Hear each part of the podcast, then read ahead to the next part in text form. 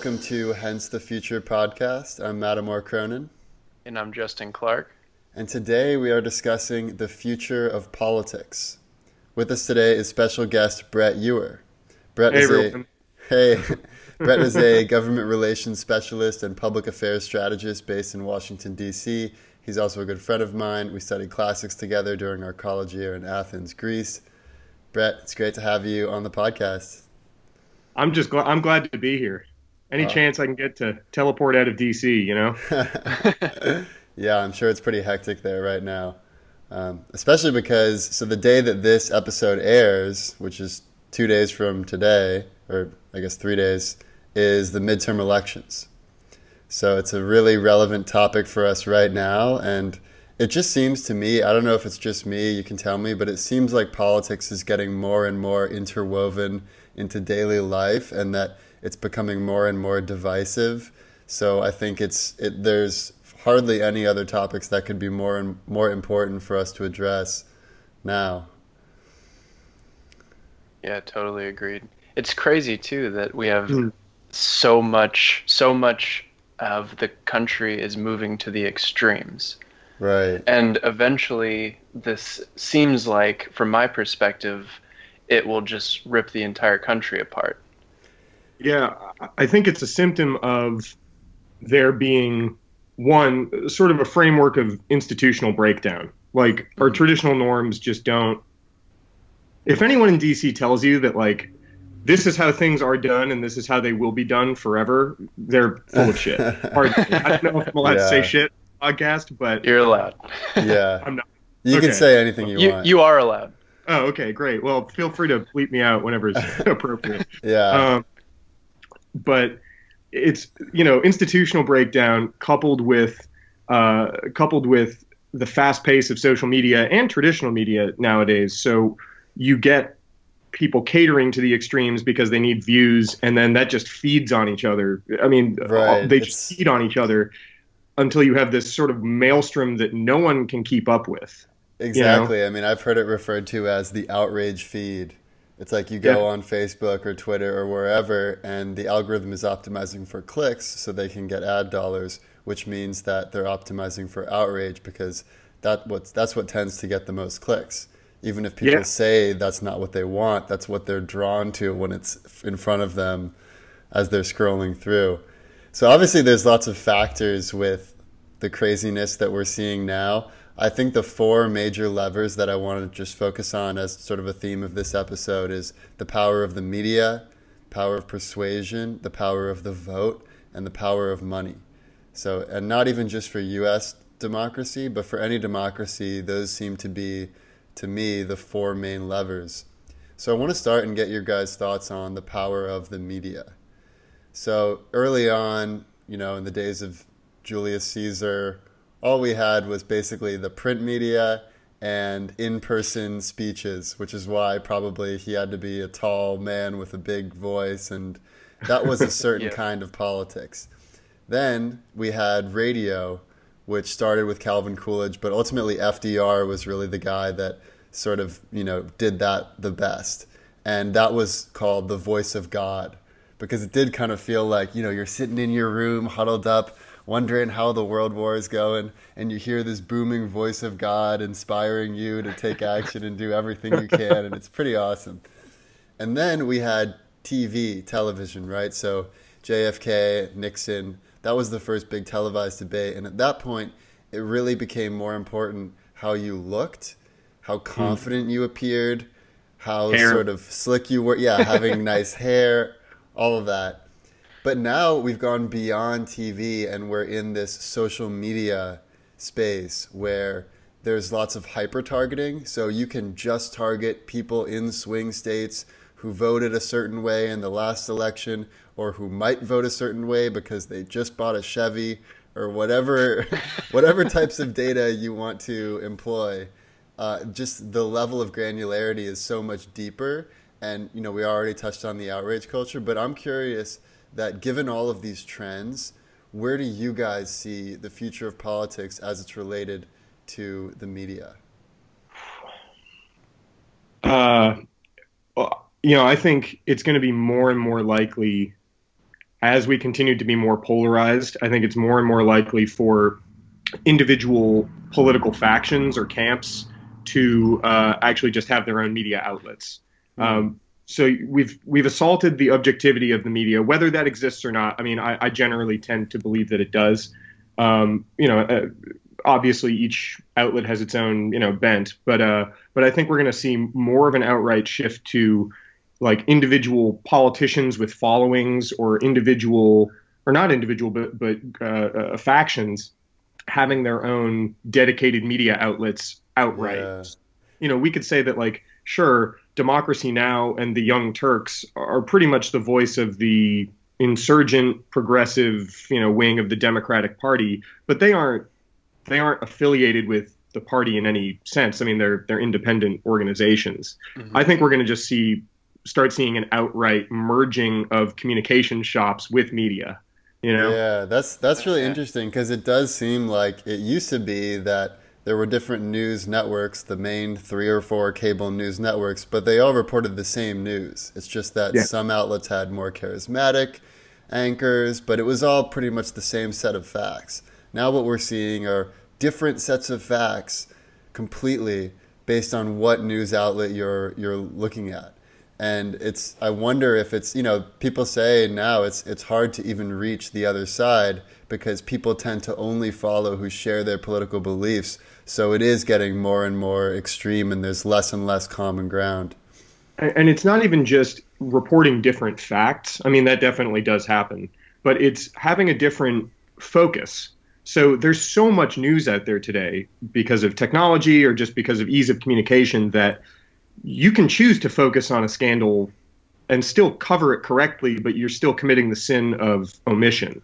Hmm. So like I can be I could be covering uh, I don't know, I could be covering a scandal that's happening at the CFPB. I don't think there is one, mm-hmm. to be clear.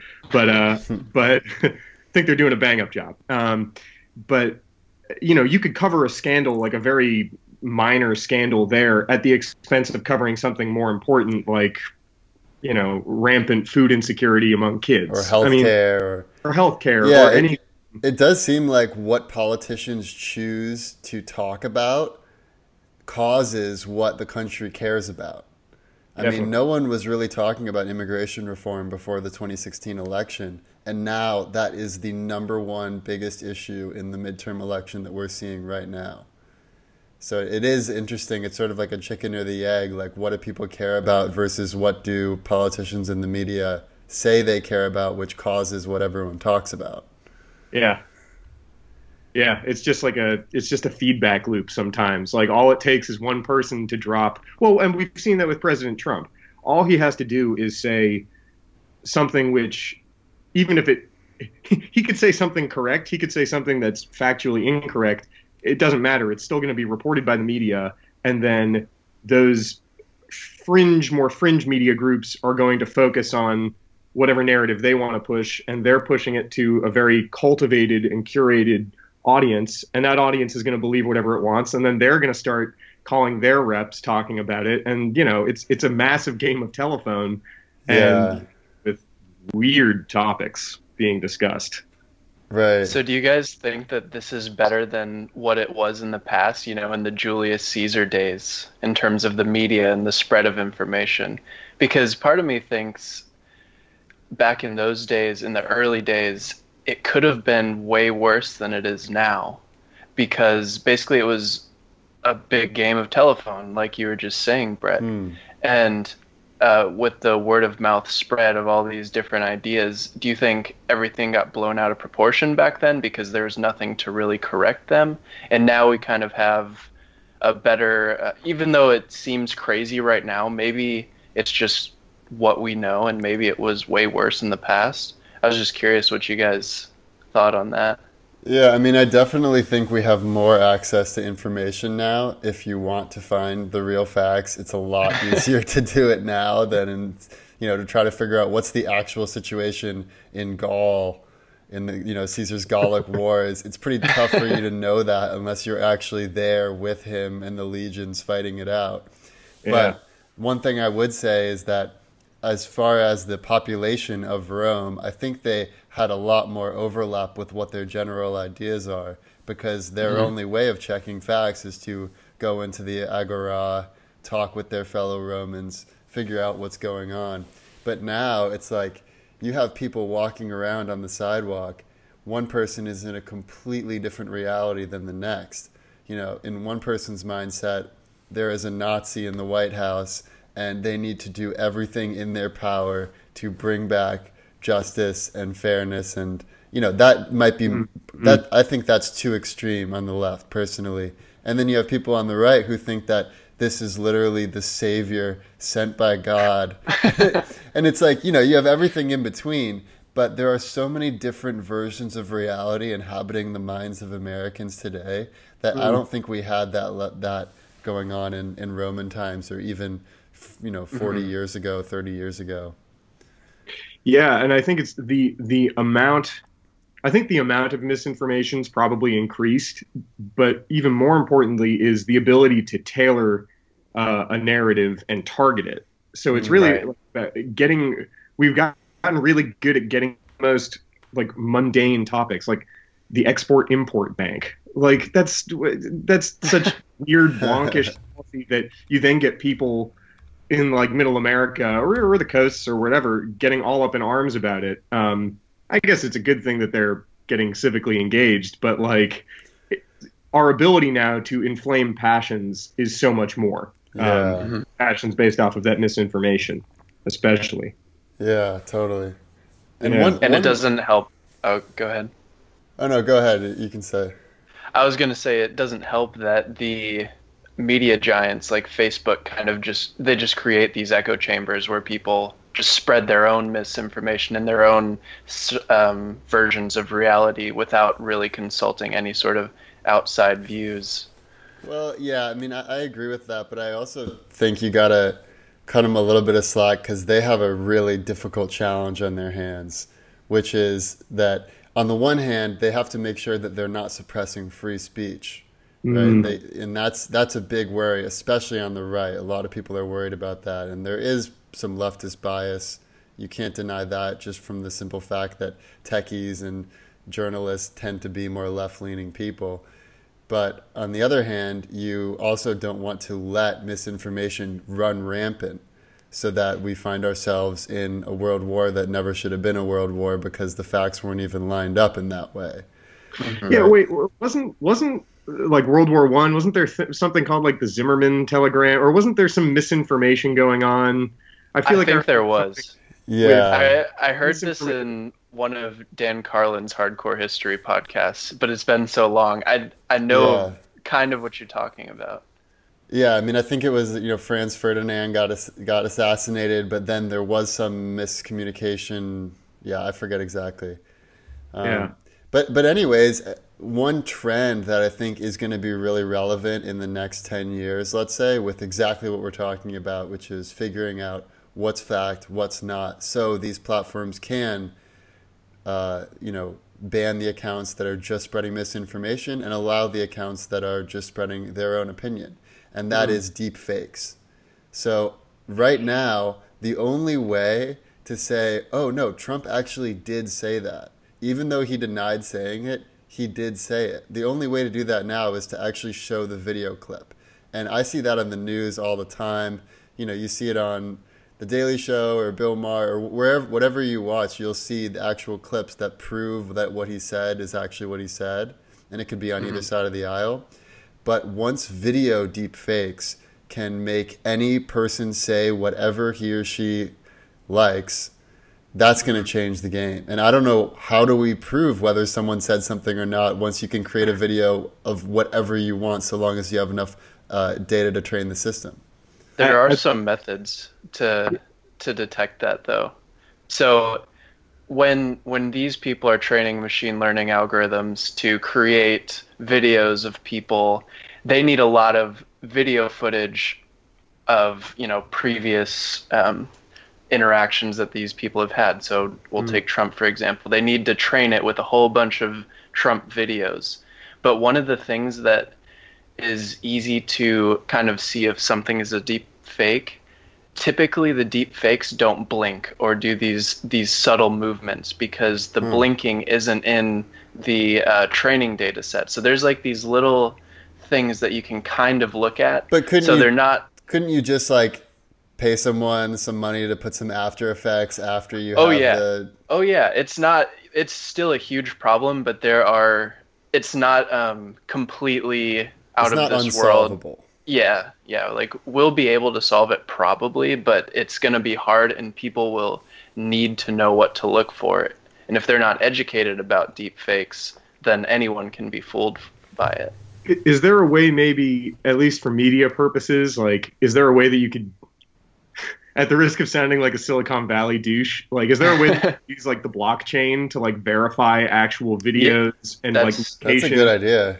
geotagging and like you know verify or the maybe device? there's like an official vault of videos that are real that are kept, and there maybe they're on like VHS or, so- or something like. Yeah, like if there's some sort of Yeah. unique tag identified with, you know, the the camera that actually took the video, you could have that as like metadata.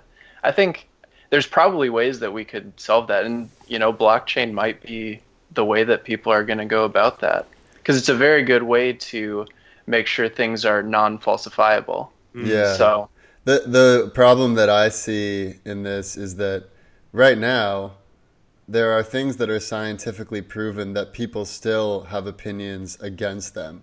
So I don't know if like imagine you have some fake video that goes viral that's like I don't know like Obama saying he hates all white people or something that's like so clearly false but if it's Yeah. made to look so realistic that it blows up everyone's talking about it and then the scientists the experts they come out and they debunk it i bet a some portion of the population are going to say no it is real look it's right there people are people will always try to confirm their bias. I mean, you see that with like climate change uh, Mhm. deniers who will very frequently just say like, "Yeah, this is by a cabal of scientists that are trying to push an agenda." And you know, yeah I, I am for critiquing the backgrounds and methodologies and studies and all of that, but like, if 99% of scientists are saying, you know, the the evidence is just Yeah. overwhelming Right. by this Well, that's Um, I, I love this one tweet. I might have mentioned it before, but this one tweet I saw, someone was like, "Oh, you think that that climate science is a hoax? Who do you think's behind it? Big everyone?" it's like, like, it's like, it's like yeah, yeah, it's relevant for all of us. But the other thing that I think is interesting is this idea of belief stacking, which is that it's amazing that just by knowing one belief of someone, you can, with a high degree of probability, predict all of their other beliefs. So if you know how someone feels about guns, you can predict how they're going to feel about climate. You can predict how they're going to feel about religion. You can predict how they f- immigration. immigration, mm-hmm. and it, it's it's very interesting to me because uh, on uh, first glance, it wouldn't seem like any of these ideas are related or that any of them should be related. And I think it speaks to the kernel of tribalism that's underlying it. Because if your tribe happened to have a slightly different stack, I bet that 99% of people in that tribe would just change their belief to follow that. And it's not about the actual policies and the individual beliefs themselves, it's about the tribe. Yeah, I think just we tend to overestimate, and maybe this is a little lofty, but like as people, we tend to overestimate our critical thinking abilities and Oh yeah. how much we're susceptible. I mean, we're social animals. Like we rely on social cues and things to make mental shortcuts so that we aren't spending, you know, three hours a day like looking at the inside of a flower. Um, Right. Like we, you know, we, we rely you're on hallucinogens. yeah, exactly. yeah, right. um, which I'm, you know, not necessarily saying you should, but uh, It might be better if everyone in the U.S. just like had a little dose like right before the election. all right, everyone just calm down. um, no, but it's like people need to make those shortcuts, and yeah, I think you're right. Is that you know people will more often than not just go along with whoever has already whoever's on the in group has already validated their pre-existing opinion. Mhm. um, you know, which is which is really useful, at least in the world of influence, because once you find that person that does kind of uh, you know, have sway over a large number of people within an in group that you're trying to influence. Um, once you influence that one person, then then you're all good. You've pulled that lever, and the rest of the group should follow. Right. So, how do you guys see this evolving? Where, so on the one hand, we have the media platforms themselves and the algorithms that determine what people see.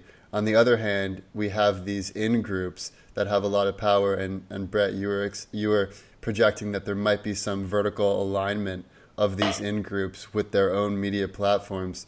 I'm curious what you guys think about how, if algorithms will one day hold all the power. And what got me thinking about this is you, are you familiar with Scott Adams? He's a Republican. Uh, I actually think he's really smart. Even you know he he's very. Is he actually a Republican? Well, he considers himself an, an independent, but most of his policies align with okay. with uh, the Republicans. I think he's yeah. super insightful as far as persuasion. But one thing mm. he talked about is he said Trump will be the last human president. And what he means by that is that Trump is the last guy that just because of how insane his personality and his persuasion and everything is, that he's actually able to drive what's going on. Whereas future presidents, it'll be more about the algorithms that determine what people care about, and presidents will more just be reactive to whatever the main issues are of the day based on those algorithms in the media and what's going on. So, do you guys agree with this that Trump might be the last sort of proactive human president versus a reactive to the algorithm president? And do you think that one day the algorithms may hold almost all the power? Well, so I think that there's probably going to be a human president in the future, but part of this is probably going to, well, I think we'll first start with a non human president, like what you were just describing. And then maybe eventually there's going to be some huge backlash. And once this backlash occurs and you know we need we need to have a more human centric president maybe there's another uproar similar to the one that happened in 2016 hmm yeah, I think that's I think that's likely. I think ultimately, if you play it out far enough, there will be al- algorithmic control over what we see, and hopefully, it'll be beneficial. I mean, it doesn't algorithmic doesn't necessarily mean that it's going to be bad, right? So you can imagine an algorithm that effectively filters out everything that's fake, everything that's misinformation, everything that's hateful just for the sake of being hateful and you can mm-hmm. f- make sure everything that is helpful, that are real opinions, that are real news, real facts, all of that can be filtered into the system. And then you can, you know, whatever are the most important issues can simply rise to the top. And mm-hmm. anything that's unimportant or not real can simply be left out. So I think whether the algorithm is as good as I just stated or whether it has some bias one way or the other, it does seem mm-hmm. like that's fairly inevitable. Yeah, and I could I could see a lot of situations where decisions are definitely or a lot of uh, scenarios where decisions are aided by these algorithms. So maybe um, that maybe these some sort of AI and machine learning um, algorithm can determine what the next priority should be to drive some objective, whether that's a better economy or a better healthcare system. You know, maybe maybe algorithms kind of assist in the decision making. Um, not even not even necessarily just the spread of uh, information and what the public cares about, but the actual governance yeah, no, totally. I mean, this is actually goes into my sort of best case scenario. So, mm-hmm. you know, we maybe we can hold it, but just to give a little teaser, I do think that if we use the best of both worlds, the best of the human world as far as our decision making and the best of the algorithmic world to bring all of the information that's relevant, we can make the best informed decisions and make them in a timely fashion. So not have to go through the slog of the legislative process, but actually be able to um, you know, make make changes in real time. Mm-hmm. I think that covers the power of the media. Now I want to talk about the power of persuasion next, because mm-hmm. this seems to have a very big impact on people, um, you know, especially since 2016. So, the way that I see it, the most effective means of persuasion seem to be fear, identity politics, and the use of visuals. Mm-hmm. And this is not just true in modernity. It goes it's true all the way back. I mean, you know, we started this episode talking about the Romans, but part of why Caesar's Gallic Wars were so popular among the Romans is that he t- talked about the fear of if we do not go out and conquer these Celtic people, then they will come and they will sack Rome as they already have done before and that yeah. made him immensely po- uh, immensely um, popular.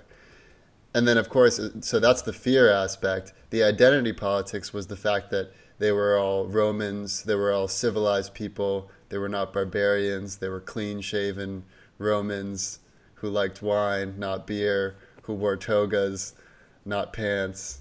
Right, right. Olive oil, you know. yeah, and then the, I mean, I guess the use of visuals, I can't really speak to that because I'm just not sure if they did use visuals or not, at least visual language. But, you know, one thing that I saw was so effective w- with Trump is talking about the wall. And, you know, anyone who thinks about this for two seconds is like, well, that's a crazy idea because most people fly into the country through planes. And mm. rather than building a physical structure, why not just have a system of cameras or sensors or something more high tech that would actually be more effective than building, you know, putting bricks on top of bricks or whatever it is. But the visual of a wall between you and the people you're afraid of that are the they and you are the we, that is uh, is really powerful. Most definitely, and I think it's it's you know beyond its actual like real utility. I mean, the wall like a, a wall over that stretch of land is just useless. I think it's best to think about it more as a monument or as a statement of values. And mm.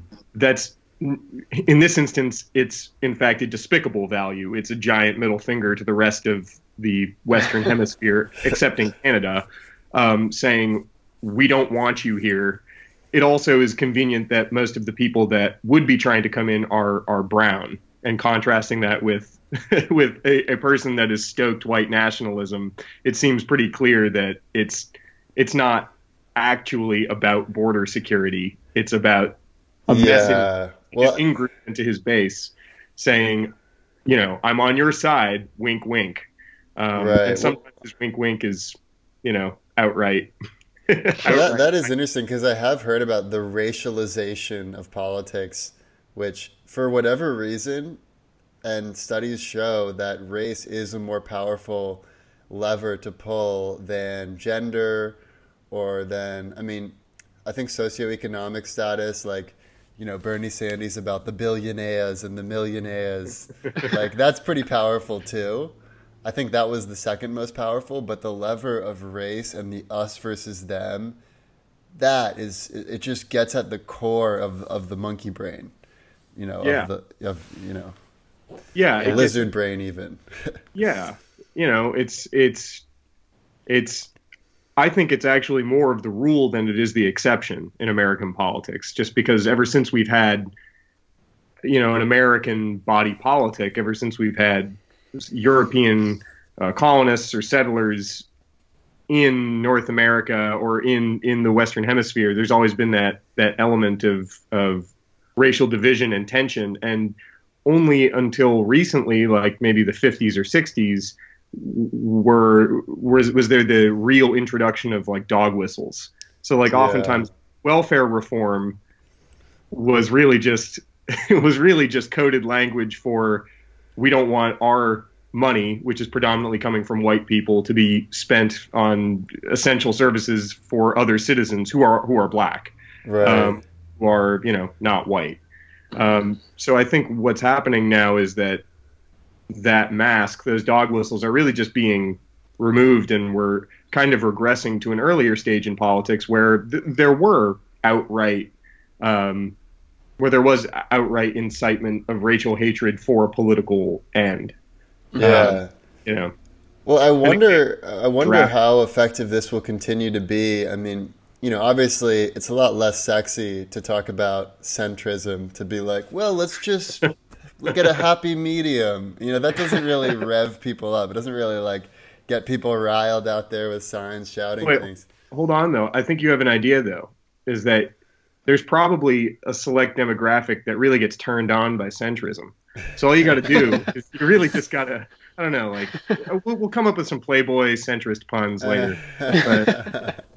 I think you, I think you got the idea here. yeah, totally. Well, well, where I was going with that is that it is undeniable that the demographics of America are changing. So, a couple facts are that by 2020, most Americans under the age of 18 will be non white. By 2045, the average American, no matter what age they are, will be non white. So this, I, so I, I wonder if the type of platform and the type of race that, that Trump ran will even be possible in eight years, twelve years, sixteen years out, given these changes in, in demographics, and how will that change the us versus them mentality with identity politics? I think I think it's only going to be possible if voting rates and which demographics are voting stays constant, which I don't think it will. Um, ultimately, I think what's going to happen is the Republican Party, or at least a significant faction of it, will continue to stoke this sort of nationalist, uh, you know, race-based, um, well, appeals, uh, and and hopefully they will flame out. Uh, there just won't be enough people to support them to actually to actually have the political power to enforce those ideas. Um, Yeah.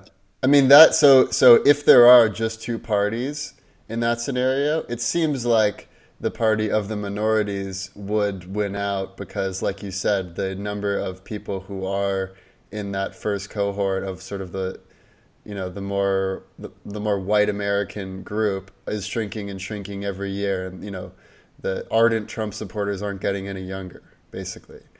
Um, but I wonder if so, uh, one question I want to ask is that do you think that we will ever see a return to boring, qualified politicians like, you know, or like, or do you think we'll always see, like, going forward, you're going to need someone who's a Trump or a Kanye or maybe a Mark Cuban or maybe Oh an Oprah? gosh. Like, are we going to get to that? Uh, are we going to ever have normal political candidates or are we going to move towards sort of these cults of personalities and people who already occupy some real estate inside most Americans' brains in order to get a big enough group. Because another thing I think is related is that we might break out of the two party system. I mean, one thing Steve Bannon said on his on the episode with Bill Maher is that he predicts there will be a three way race in 2020. So it could be, hmm. you know, the Republican Party, the Democrat Party, and then there might be a Democratic Socialist candidate or it could be um, somewhat Like of libertarian or a, or something. libertarian or whatever. So I wonder if are we going to need this celebrity cult of personality to have a big enough group? And also, relatedly, do you think that, that we might fraction out of the two party system given what's been happening? Well, I think I think to answer the second question is like we the way that our electoral systems are set up by and large, first past the post, um, you know, first past the post system means that we are going to ultimately always have two parties, um, but we're going to see massive party shift. So the electoral base for each of those parties might shift, like the demographic demographic base, and and their policies might shift too.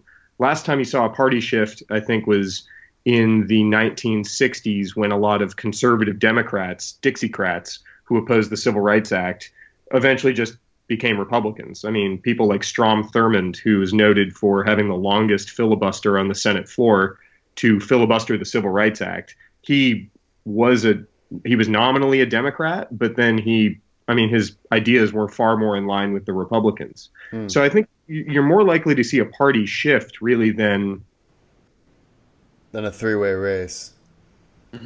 party system. That is, unless um, states start moving towards different ways of voting that aren't first past the post. So, could you Like, I know- explain the first past the post, just so everyone's aware of it? Oh, sure. So first past the post just means that um, whoever first gets a major within a defined geographic district, whichever candidate uh, first gets a majority, first gets past fifty percent, that candidate wins the seat.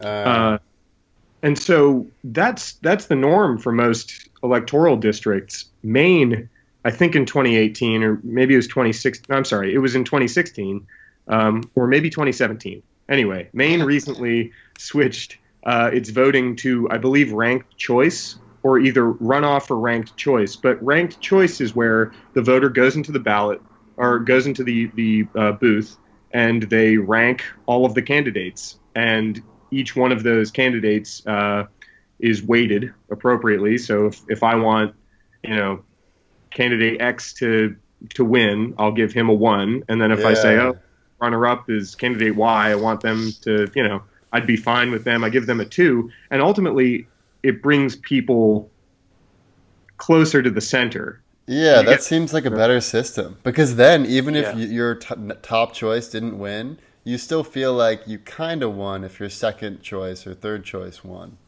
Yeah, first past the post incentivizes uh, extreme partisanship.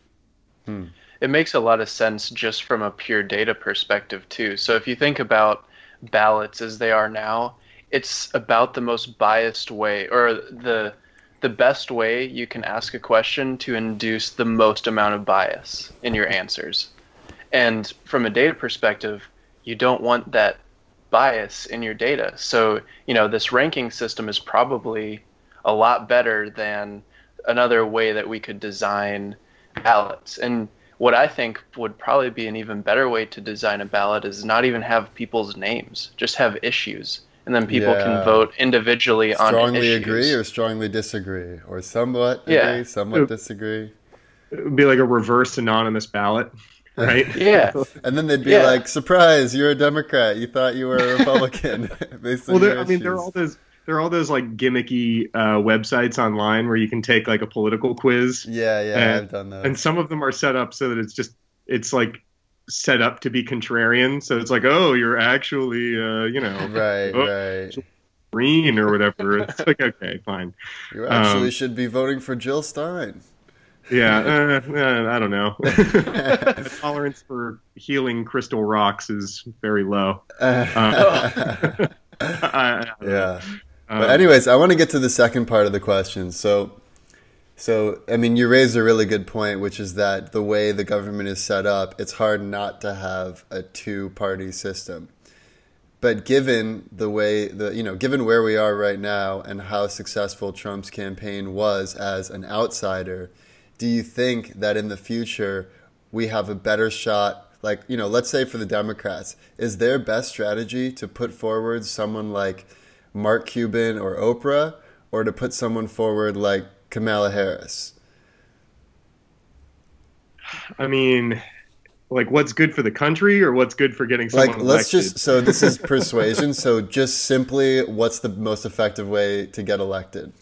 So the biggest problem that politicians have whenever they run for a national office is that a lot of them don't have a national profile. Um, Right. And so it's really hard for them to occupy the headspace of voters or potential voters. Remember that our um, our voting rates in this country are abysmal. Uh, they're usually they usually hover like what around forty five percent or something like Mhm. that. I mean, if that. Um, so really, the the the great unconquered west or whatever you want to call it like the, the the fertile land out there is people that don't routinely vote um, i think they don't routinely vote because they've just been so disenfranchised that they just don't they don't Mhm. see government as ever possibly being a solution um, but uh, you know that is that is the uh, the upside to having a celebrity candidate is that it's like you're coming at it from a different angle. You know, people Right. People are going to hear about Mark Cuban because they watch Shark Tank, um, and then when they see him on CNN, they'll be like, "Oh yeah, the Shark Tank guy." The same thing that happened with Donald Trump that somehow launched him into prominence. Right. Yeah, it's a it's a lot easier to rebrand Mark Cuban than to introduce uh, Evan McMullin or or you know one of these unknowns. Yeah, yeah, definitely. So, do you think one of the ways we could get around this is to make an easier way for everyone to vote? I know there's a lot of Yeah. issues with electronic voting, but Well, I was so I was actually thinking about this earlier. So Australia and Belgium and certain other Mhm. countries have compulsory voting, meaning you might get fined, you get some sort of penalty if you do not vote. So it encourages 100% voter turnout, and they have near 100% voter turnout. The thing that's interesting is that America seems to have lots of hurdles in place, which you know, we can talk about why those hurdles are there, but from my perspective, why not just automatically register every American to vote when they turn 18? It's not that difficult. I, think it's because 18 year olds predictably uh, vote for the Democratic Party, where Yeah. they vote left. Um, yeah, I mean that it seems like a it seems like a pretty wide reaching solution is to just ha- enroll everyone automatically once they hit 18 and if you have an address on file you should just have your ballot mailed to you Yeah. uh, and and for people who are homeless or people that might have a PO box, I'll get back to that in a second. Um, maybe it would be better to you know have uh, certain shelters be considered voting areas or precincts. yeah, or so that- Native Americans on, on reservations who Uh, don't have yeah. addresses. yeah, I, you know, just for for our listeners, there's a uh, an ongoing. Well, not. I mean, it's it's a dispute, but it's an ongoing case. It's not a legal case, I don't think yet. But uh, Native American voters in North Dakota uh, are effectively disenfranchised right now because they oftentimes have PO boxes instead of traditional addresses, and so North Dakota law requires that you have an address to register to vote. So you're effectively disenfranchising, uh, you know, a pretty pretty large percentage of the population that predictably votes usually for one party or, or one side. Yeah. Um, and doesn't the idea of addresses go completely against the Native American mindset and their values and being one with the land and not having this this white man concept of ownership where you put up fences and you keep people out. I mean, it's amazing that we still haven't learned our lesson here and we're still trying to impose our ways on Native Americans even after all of these centuries of, of them suffering for, for our ways. I mean, I, th- I think we've learned the lesson. It's just some people don't want to actually apply the, the teachings from the lesson, you know, Right. um, or they're being willfully ignorant or, or what have you. But yeah, Yeah. there are ways that we could reform our electoral system so that we actually have a true accounting of what people believe and where our country should go. Right, and that's what I want to talk about next. So now we're getting into the power of the vote.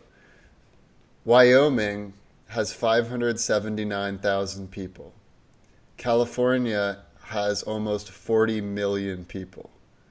Both of these states have two senators, and the number of representatives is nowhere near proportional to the population.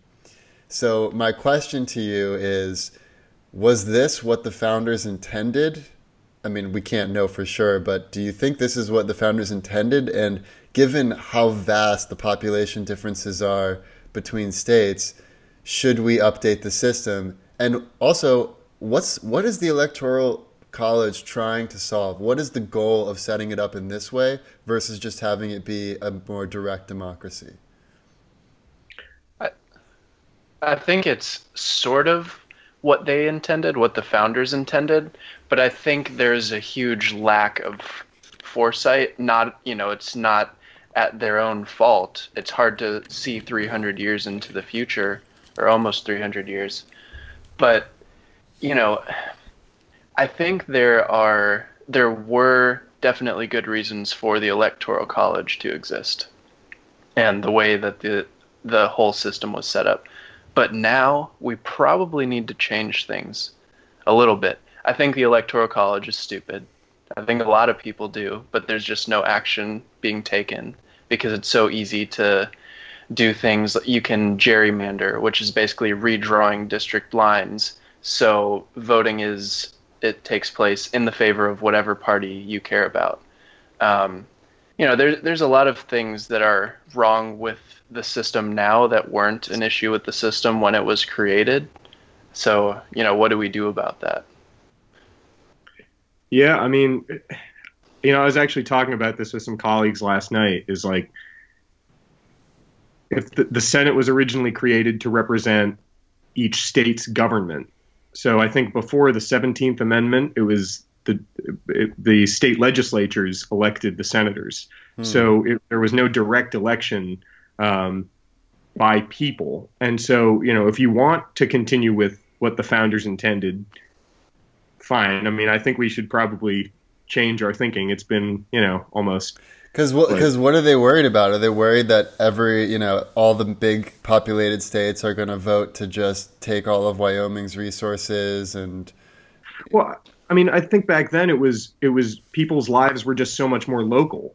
So like you actually did have much more of a strong local affiliation. You probably would consider yourself a Virginian before you considered yourself, you know, a an American. Mm-hmm. Um, and so they wanted to preserve that that uh, system where each state could be a laboratory uh, for experimentation. The only problem is, or not the only problem, but a significant one, is that uh, you have huge amounts of people that live in states that can't necessarily. We should not be subjecting people to laboratory experiments. You know, mm-hmm. um, each state can run itself however it wants and it can put into place its own policy. But if people can't materially or physically vote with their feet, then what's the point of having that? Mm-hmm. Um, That's a good point. My, my, solution is I think every year, I think there should be a uh, maybe an account tied with your social security number uh, that allows you that that grants you a stipend to physically move every year.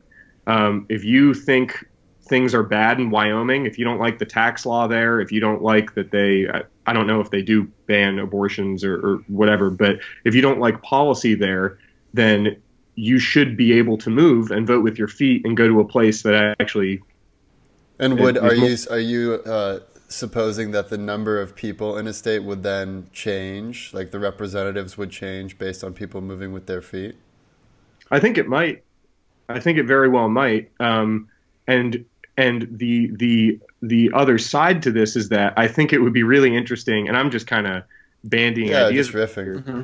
But but if a state loses, uh, if it goes below a certain population threshold, should it have its statehood revoked? Because it's had mm. its it's it's proven that it it failed in the experimentation process, and yeah, I mean, like, why do we need North Dakota and South Dakota? Like, is it really that different depending on if you live in one versus the other? Should they really get forced twice as many senators as California? I mean, it's yeah, it's it's a it's a tough to it's tough to defend so few people having so much power proportional to people who you know states that have a 60, 70 times the amount of people. I mean, imagine if you had 70 Wyomings. Like that's basically what's what California is like.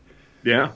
I mean, imagine if you didn't have a vote at all, like me. I don't have two senators. Uh, DC has like 670,000 people uh, who live yeah. live, unattached to politics. They're just kind of, we're just going about our days, doing things. And, you know, we're, we're there's there's only an invisible line that separates DC residents from Virginia or Maryland residents.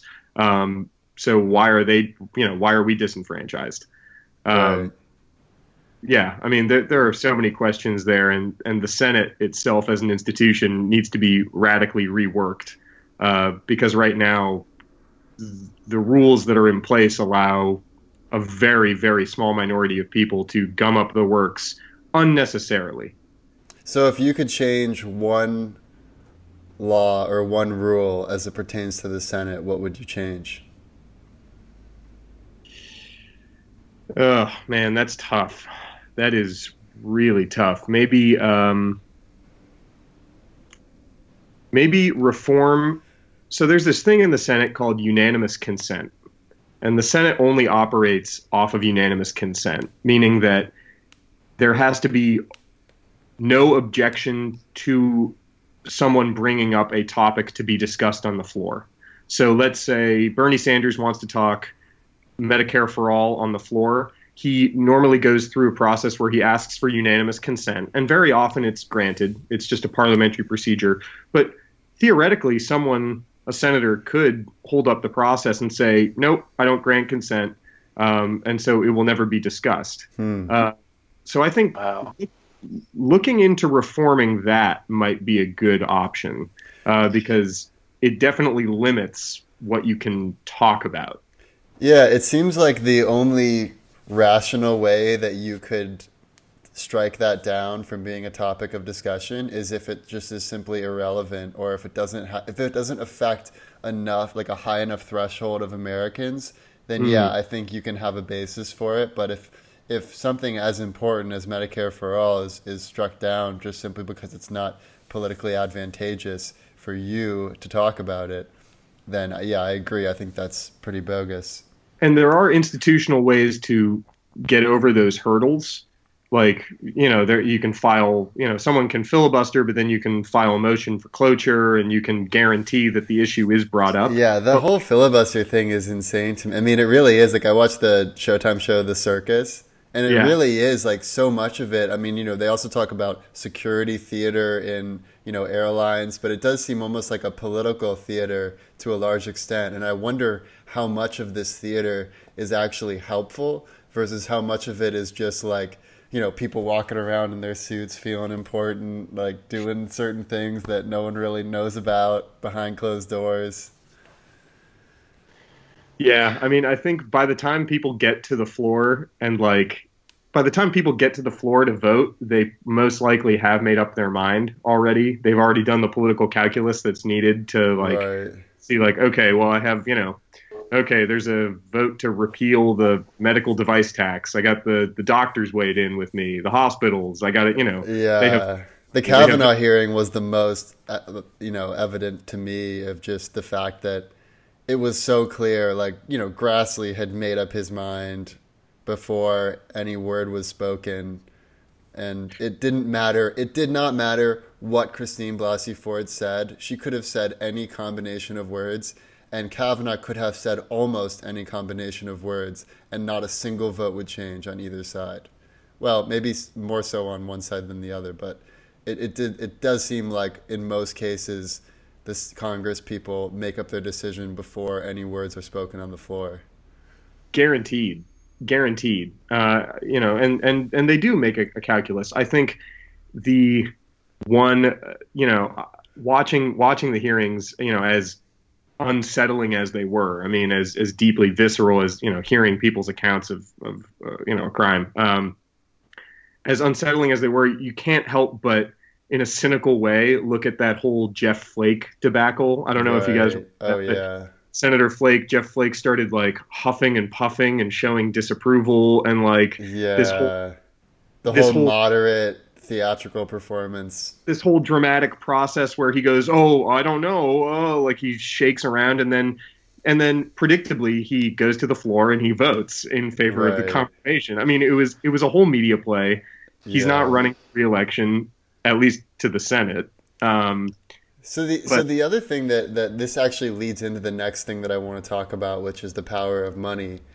But so so Jeff Flake a lot of people, a lot of analysts that I've that I've read have said that the reason he had that whole theatrical performance where he made it seem like he might vote in favor of Christine Blasey Ford, but then he ended up voting predictably Republican in favor of Kavanaugh, was because he was setting up his post congressman career as a lobbyist or as someone who is able to influence politics. And typically, lobbyists tend to be former, former Congress people.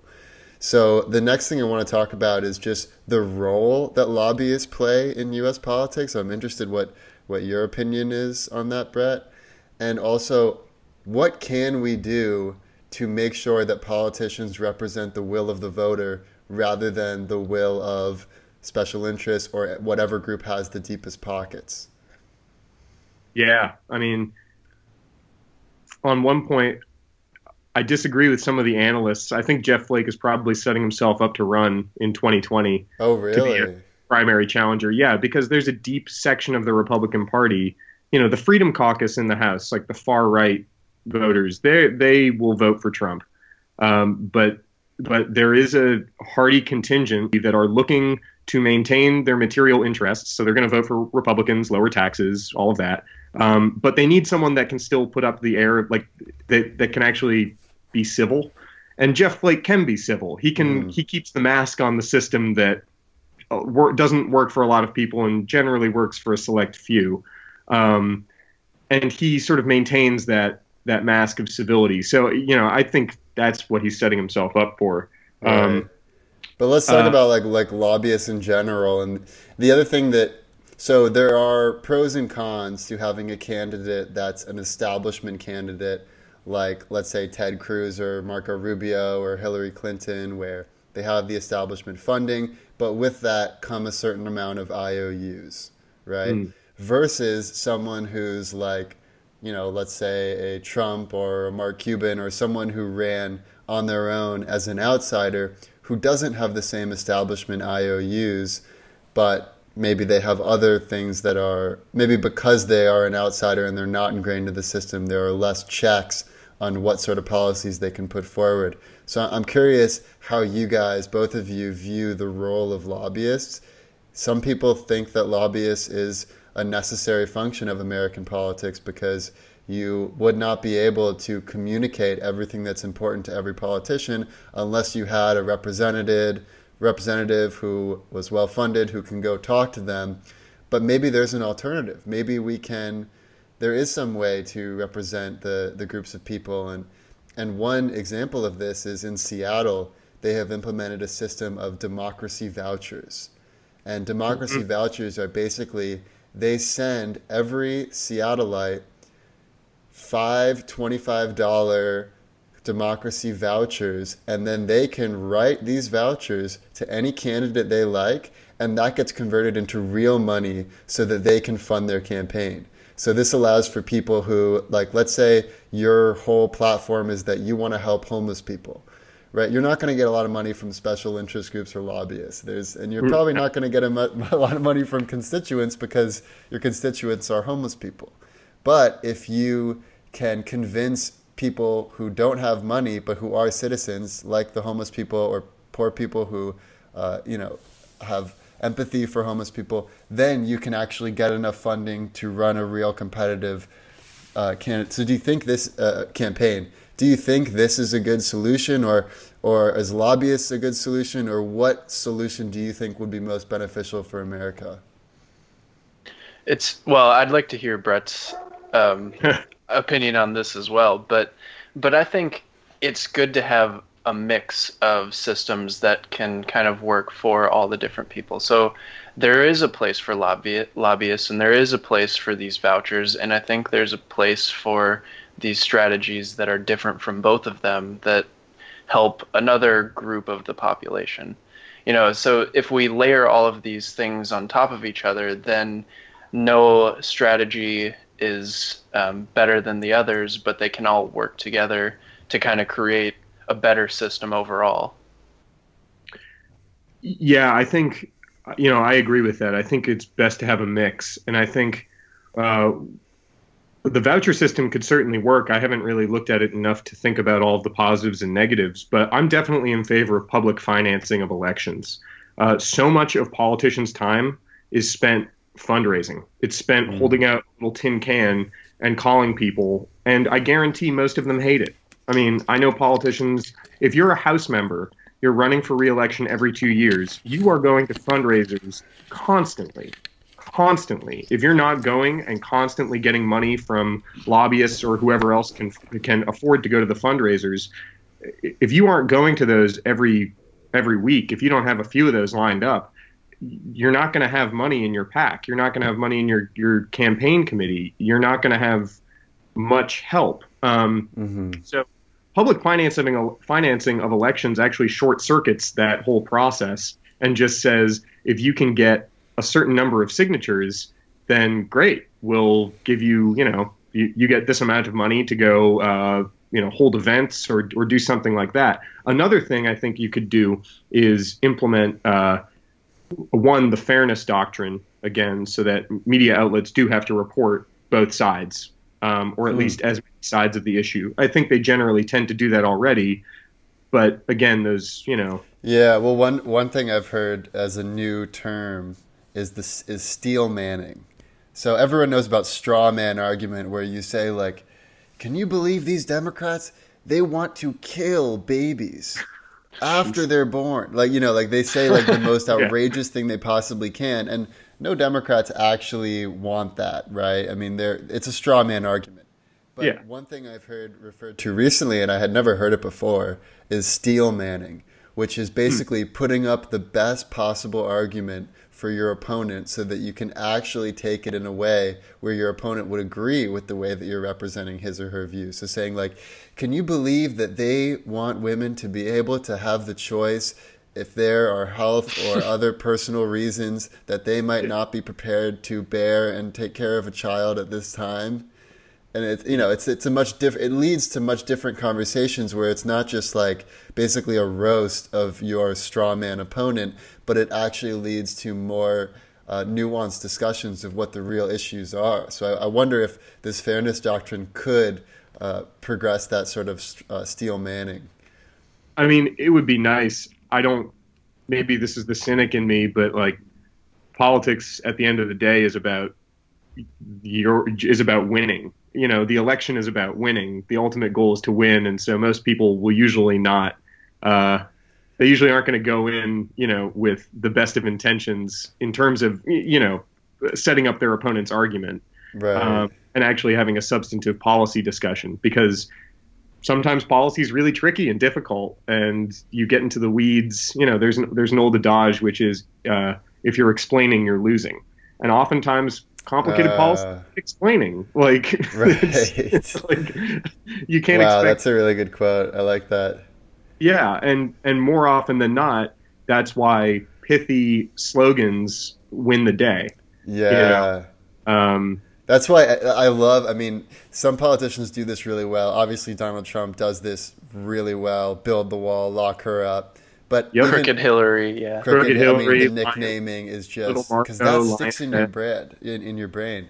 Um, but even other candidates like Andrew Gillum, the yeah. candidate for Florida, he so the big the big scandal around him is that he accepted a ticket to Hamilton from uh, you know an undercover agent, and you're not supposed to accept any funds and this is the main thing that his opponent has railed him for is accepting this Hamilton ticket and his response was Florida's got 99 problems and Hamilton ain't one. it's just like I mean and, and, then there was another quote where he was like um, like his opponent was saying like are you saying I'm racist and he's like I'm not saying you're racist I'm saying other racists say you're racist. Yeah. it was like how do you respond to that but but I agree I mean these these pithy remarks that aren't about explaining the nuances of policy, but they're really about getting that tweet worthy, viral worthy, you know, one liner. That's what seems to really buoy politicians to the, the forefront. And so there's just one other question I want to ask before we get into the worst case, best case, and most likely scenario. and this is about perhaps the greatest change to American economy that has ever happened before, which Justin and I have talked about a lot, which is the idea of joblessness as a result of automation and the potential need for something like universal basic income. I mean, just to to uh, point out some facts, truck drivers is the most common mm-hmm. job in 29 states. And there are already self driving trucks on the road. It just hasn't fully gone into effect. And when you count all the other Uber drivers, delivery people, all of those, it is a huge portion of America. And this is just one asset, uh, one subsection of automation that will cause joblessness. Of course, there's retail. There are many. Uh, oh yeah. It's it's pretty undeniable that in the next ten years there are going to be there's going to be massive joblessness. So my question to you guys is, how do you think each political party is going to deal with this? What do you think the path to UBI will be? I mean, some people think, oh yeah, it's clearly a democratic socialist type of issue, but I've heard some really part, uh, smart people thinking that Republicans will will support this issue. So I'm interested how you guys think this is going to play out. So I think in terms of the current party that's in right now, I think there will be as much of a fight against joblessness as we can possibly imagine. Like it'll be to the point where they're probably trying to stifle growth in the economy to keep jobs because that's basically what the current platform is all propped up on is keeping American jobs. Um, now, if they're fighting against robots rather than Mexicans, you know, there's I don't know. There's there's different things that they'll use, I think, to to fight against this joblessness. Um, I mean, what I can think, they do? Because, like, for instance, you know, China has complete control over the private sector, so they mm-hmm. can actually say companies must keep this many employees year over year, or else they will be penalized. But American government doesn't have the same sort of influence over what Amazon or Apple or Google does. So, I mean, I agree. They are trying. You know, Trump has tried really hard to keep manufacturing and you know those good old clean coal jobs in the country. but what can they do once this really takes hold? I think. Well, I think there are things that they can do to maybe pass some seemingly um, straightforward policy, which has implications down the line in terms of like keeping jobs. Now that would that would require long-term planning, which I'm not sure a lot of people in the White House are capable of doing right now. um, but you know, there's I don't know. I think there are probably ways. I don't know enough about how policy is passed to know what they can do. Um, but I would I would be curious to know what Brett thinks on this too. You know, the ongoing problem with policy creation is that in our system, our system does not incentivize long-term thinking. Um, I mentioned earlier that reps have a two-year term. Um, so they're thinking those two years, unless they're in a really safe district and they can think about internal politicking within their caucus or conference, um, and they, you know, they're in like a unopposed race or whatever. Um, but generally, we're not very well equipped to actually deal with these long term problems like climate change or automation. I think what's most likely to happen, middle of the road, is is uh, there will be massive entitlement reform. And by entitlements, I'm referring to Medicaid, Medicare, Social mm-hmm. Security, SSI. Um, those systems are, you know, at the very least 55 or in, in the case of Social Security, I think 80 years old, and they could do for a serious revamp the problem is, is well, when, when you say revamp, do you mean increasing entitlements or decreasing? So, so that's the question. Um, I think if you generally are on the more conservative side or Republican side, your view on this is that uh, they need to be privatized, that these services should be privatized, that the private sector does it better. Um, I strongly disagree. Uh, I think that it's a critical function of our government to have I mean, think about the term social security. What does right. that actually mean? It means the that we don't have net. exactly. You don't have old people in poverty eating dog food. Like, I mean, quite yeah, literally, that yeah. was the case in so many places. Um, so, you know, I think the the middle of the road scenario is that there's entitlement reform that streamlines a lot of these different disparate programs and makes it so that there is a true safety net that actually uh, meets people's needs um, that will, of course, mean like a lot of tax policy changes that will probably affect, you know, people, uh, professionals or high income earners. Um, right. But, you know, sometimes do you, it's. Do you predict that this is going to be an issue in 2020 or not yet? We'll have to wait until 2024 until people will actually care about this. I think Medicare for all is is the first step in really revamping how we view the entitlement system. And my hope is that we really make it so that it's far more robust. Um, we have we've had some issues with funding Social Security uh, fully. I think people in our generation will probably get about seventy percent of what we've of what we would normally get under the current actuarial calculations. Um, but that means that we need to have a big revamp in policy, probably an increase in taxes, taking off the cap um, on uh, payroll taxes. I think, or uh, FICA. Like as soon as you earn, I think something like one hundred fifty thousand dollars, every dollar earned after that is not subject to FICA taxes, which pay for Social Security and Medicare.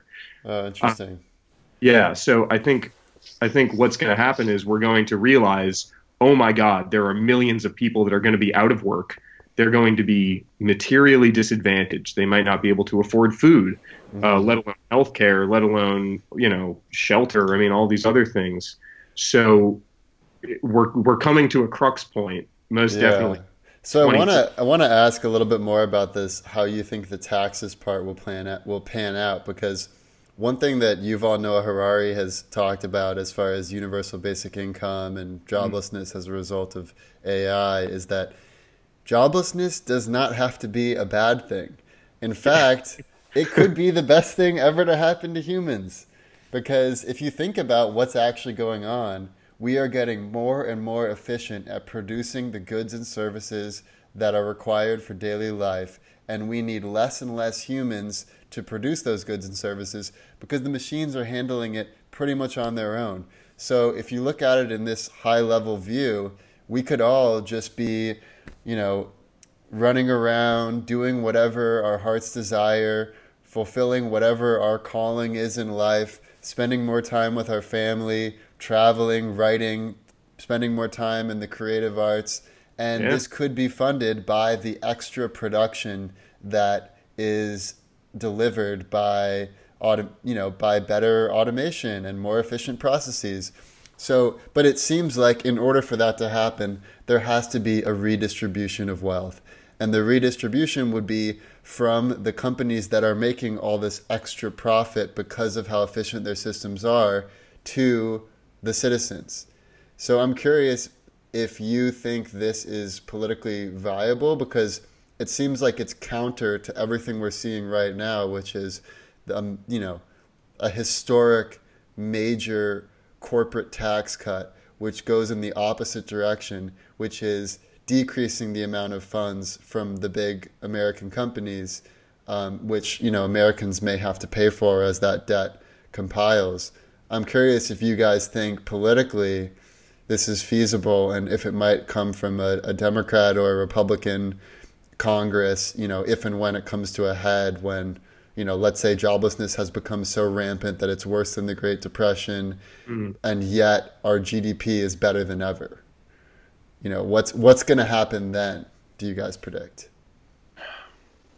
It's really hard to, to, to predict, obviously, and maybe this is a good frame for our worst case, best case, and most likely scenario because we can't say for sure what's going to happen, but we can imagine what would be a really bad outcome, a really good outcome, and what's a more reasonable outcome for us to expect.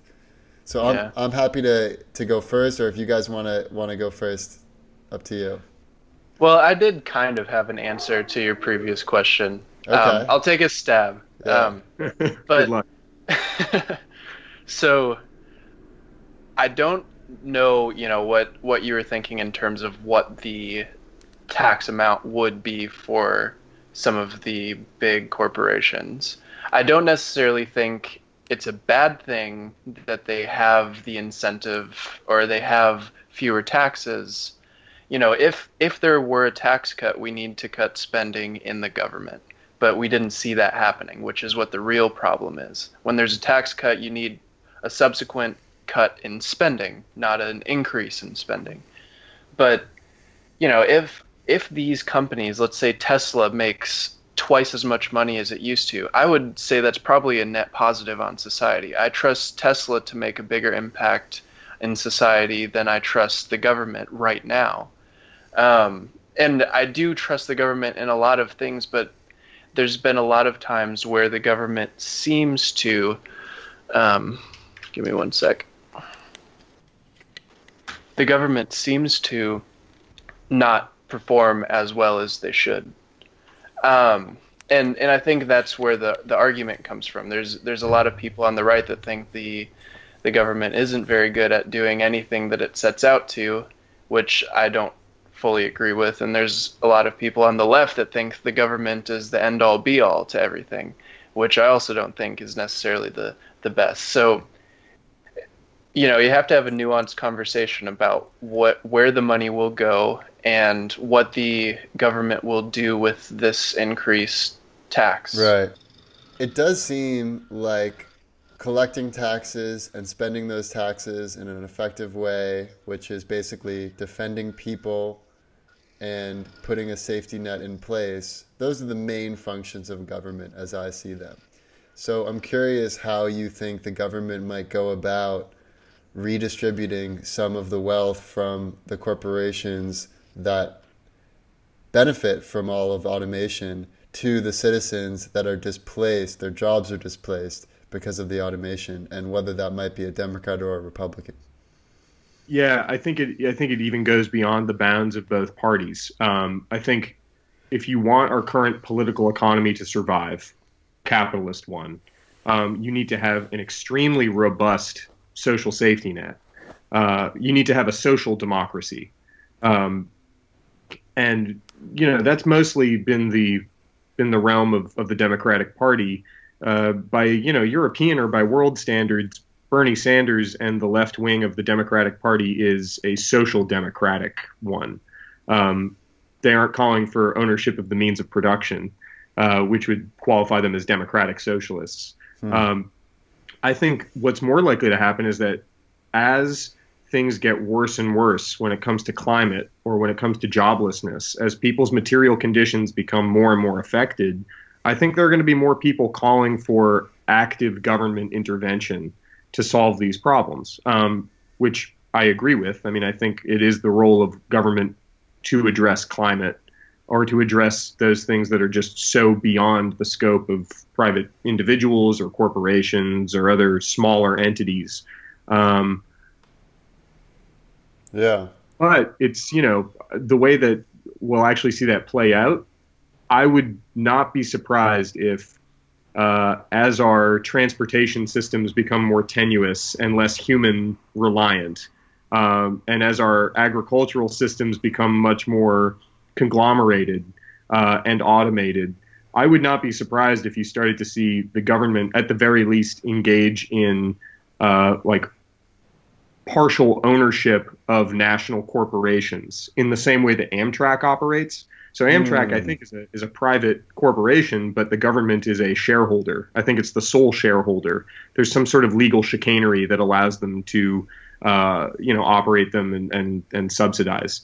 Um, I think that's probably at the very least going to be more common in agriculture, in transportation.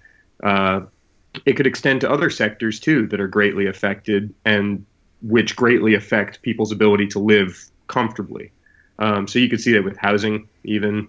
Uh, yeah, it does seem like because you know another thing that Scott Adams has proposed is basically having a president presidential list of all the different startups and companies that are solving some of these big challenges like climate change, or like healthcare and basically funneling fun- funding but also just attention, you know, media spotlight attention to these issues so that then these companies can then actually solve the problems. And that can, in the future, maybe that will include some government funding. And it seems like from the Democratic side that it's more about just the government doing it on its own with you know, maybe the government just gets the money from the companies like the big Google, Facebook, Apples mm. of the world of America, and then distributing it themselves. So it seems like I could imagine either party solving the issue of automation and joblessness. It would just go about it from either more of a private or more of a public fo- focus. So, anyways, yeah. now I think it'd be good for us to talk about the worst case scenario. So, this is always fun what is the worst? So let's just take like let's let's say I don't know how long you guys want to do. Fifty years out is that too long? That might be too long. no, that works. No, fifty years we is great. Okay, cool. So let's say fifty years from today. What is the worst case scenario for how the future of politics in America will look? Okay, I guess I'll uh, I'll go for it. Um, so I think there are so in 50 years there's a lot of things that can go wrong. So that makes this question fun. Um, there, so in 50 years, th- so a lot of bad decisions aren't made typically at once, or a lot of bad things don't happen just all at once. But there tends to be a whole bunch of minor steps that lead to this terrible scenario. A lot of people say that, you know, we have certain presidents, you know, the current president, for example, that it's not just Trump that's the issue. There's a deep seated underlying issue that there was a huge portion of the US that was disenfranchised by the joblessness that's been created as the economy shifts. Um, now, I think there are a lot of scenarios where basically we turn into, we have an economy that basically goes into a depression and we have this extreme inequality but the people with the power have no incentive to change anything because they're living just fine. Hmm. And it maybe it looks something like an extreme Russia or or an extreme China scenario. Like an oligarchy. Um, yeah. Yeah, you know, I think that's very close to the worst case. It's you know, maybe a monarchy would be the worst, but or but we're I think, all dead would be the worst. yeah. yeah, because of bad decisions made. Um, so yeah, it's this bad scenario. I think has happened before, but it you know I think I think we've hit these very uh, worst case scenarios and have rebounded, but you know maybe at some point we get to a, a situation where we don't rebound and we just kind of stay in this um, terrible situation for most of humanity, but you know the people in power don't really care kind of like a dystopian fiction book that you've that everyone has probably read before. Mm-hmm. Yeah, it kind of reminds me of um, you know when I think about what's the most likely worst case. I know I'm combining two categories. Right, right. What's the most likely worst case is probably something like the movie or the book Children of Men. Oh uh, yeah. I don't know if you've seen that. I but, love that movie. Right. So for for listeners, there's a fertility crisis in this dystopian future that's led to um, just societal collapse because people aren't being born. So there's you know problems with agriculture, there's refugees, immigrants, and it all takes place in the UK uh, from the perspective perspective of people who are relatively insulated from most of these issues. Um, I see that as being actually a very likely worst case scenario. Is that the freedoms that we enjoy now, our rights to privacy, you know, the things, the the liberal freedoms that we enjoy. Um, rights to privacy, rights to property, right to speech, right to conduct that's legal. I mean, that will right to be nonconformist. That will um, go away in the face of huge climate and environmental disaster that leads to other breakdowns in social structures. I mean, the Syrian yeah. Civil War originally, we can now trace it back to there were a lot of farmers that were very discontent because there had been a drought that just ruined their crop yields. Hmm. Uh, so we're probably more likely to see that in the future, and our governments are probably going to become more reactionary uh, in trying to preserve the status quo. Yeah, and the other hmm. thing in the in Children of Men that I think is pertinent is that the main character he lives in downtown London, mm. and everything looks more or less what you would expect London to look like in the future. But then London is walled, and outside mm. of London proper is just chaos, refugees, people living off of just eating trash, and there's this small enclave of people who are doing all right, but everything outside of that is a disaster. And on the you know on the TV on the news they talk about the former United States of America where it's yep. basically like Syria like what you were just talking about and this I think this world where there's sort of an oligarchy or a small number of people who are doing all right you know maybe it's the people that were lucky enough to have equity in one of the companies that was able to capitalize on automation and AI and everyone else who doesn't have any equity who was just you know, just a poor salaried man who got automated away his job those people are all in the refugees on the other side of the wall category. Yeah. I mean, that's that's pretty much my my worst case scenario as well. Yeah. What do you think for the best? Oh, sorry. You go ahead, Brett. No, I just I think it's also that worst case is also it seems incredibly likely It's- if we yeah. continue with the status quo. Yeah. With- yeah.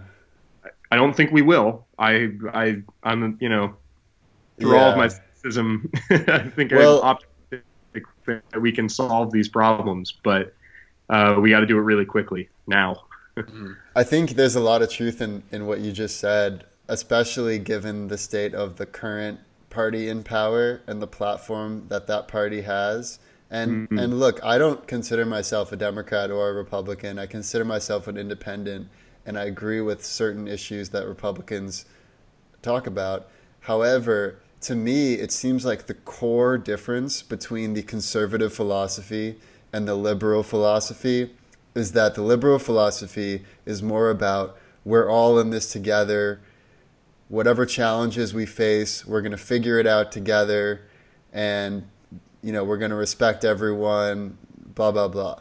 Whereas Hmm. the conservative philosophy seems to be, look, we got to look out for our own. We got to make sure no no one else impedes on what has worked for us thus far.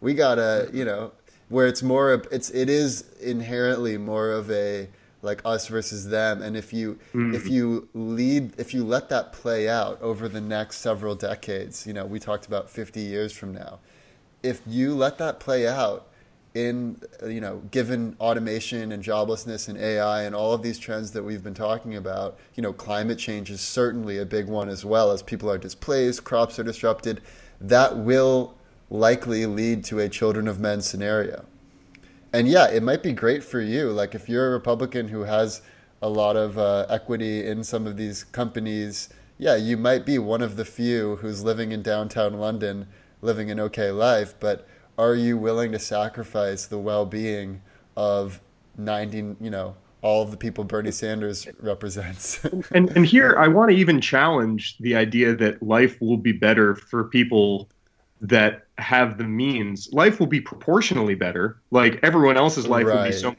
shittier that your life of being able to access, you know, whatever, you know, uh, in the future perhaps an avocado might be considered an exotic food because it requires so much water to produce.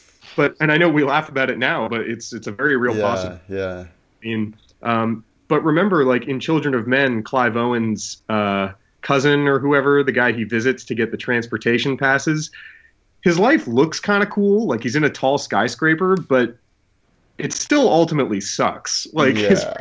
Movement's so curtailed. He's looking at Michelangelo's David not in its proper cultural context. He's just looking at it in this like sterile ass horrible Yeah. room. Like if he were wealthy nowadays, he could just fly to Florence or wherever it is or Rome and look at it in all of its splendor. So, you know, I think that's that's one of the ways to politically reinforce to people that might not be on board with changing the status quo for the better is to say we can change it for the better of everyone. Yeah. you just- You just need to let go of of, you know, It's not just like, you know, it's not just wealthy people living in their own little biosphere where they filter all the outside air and they, you know, they get it all working for them, but they can't just take a stroll down the street because No. there's too much pollution and crime. It's like, is that really what what people want or did they want a world where you know, like you said, you can fly to Florence and look at the David in its context and and experience culture and not have to worry about dying of you know crime or environment or anything like that. And I think Yeah. also with like space exploration, like with colonizing Mars and with potentially getting resources and with all the developments in science and technology, we can solve some of these seemingly unsolvable problems. And we just need to put our best foot forward and, and try to do it. But the divisiveness goes against any of that forward progress. it's going to get a lot worse before it gets better. I think. Um, in the context of you know, to bring it back to the elections, this whole trumped up, ridiculous like migrant caravan thing that Fox has been covering, you know, to well to inflame you know nationalist Right, right. Um, if people think that's bad, like I mean, how many tens of millions of people live in Latin America who are going to be affected by climate change are just going to sit there and sit? No, Yeah. people. Well, and the other thing is that his response was life. I mean, Yeah, the, the other thing is that his response was to say, okay, we're going to cut off funding to these Central American countries. We're going to cut off humanitarian aid because they're sending over too many people who we don't want. But what that does is, if you cut off humanitarian aid, it's going to make the situation worse and worse for Central Americans, and therefore more of them are going to want to come over. So I think the most crucial idea that we can possibly instill to any person who might listen to this podcast is that we're all in this together. There's only one planet. Anything that's fucked up in one side of the world is going to negatively affect you on the other side of the world. And we need to keep that in mind. We're all we're all earthlings first and foremost. And that's not even to say that we should just focus on humans.